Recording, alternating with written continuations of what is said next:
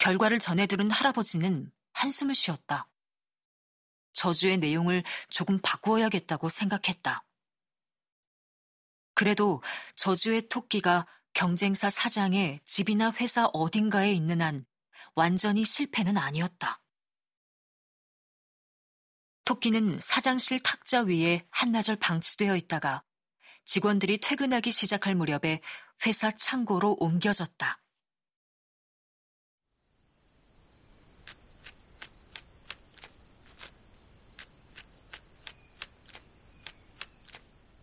밤이 되자 토끼는 창고에 있는 종이를 갉아먹기 시작했다.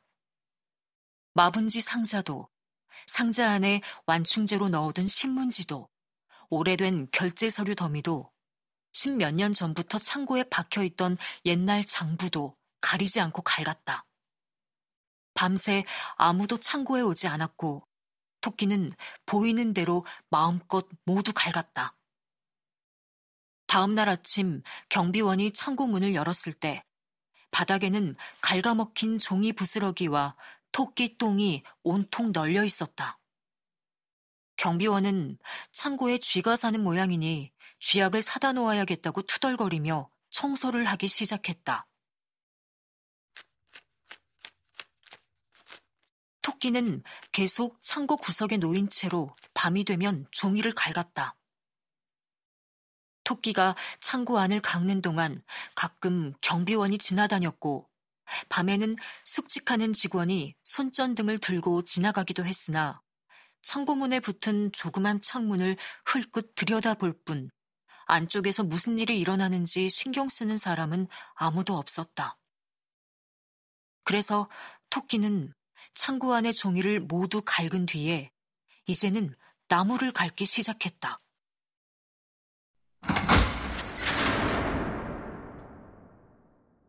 본사 창고의 경비원은 창고 주변에서 뭔가 하얀 물체를 보았다. 처음에는 멀리서 언뜻 하얀 솜뭉치 같은 게 보였다가 사라졌기 때문에 솜이 바람에 날렸거니 생각했다. 다음 날에는 하얀 물체가 두세 개로 늘어나 있었고 그 다음 날에는 대여섯 개가 되어 있었다. 가까이 다가가니 깡충깡충 뛰어서 도망치는 모양새가 꼭 토끼 같다고 경비원은 생각했지만 양조회사 창고 주변에 야생 토끼가 살고 있을 리 없으니 경비원은 돌아서자 곧 잊어버렸다.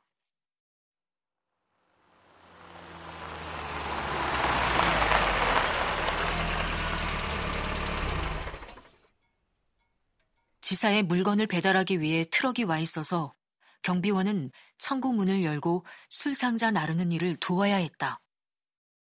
그래서 경비원도 지사 직원도 트럭 운전사도 지사로 가는 배달 트럭에 털이 하얗고 귀끝과 꼬리끝만 새까만 토끼 몇 마리가 술상자와 함께 실려간 것을 눈치채지 못했다.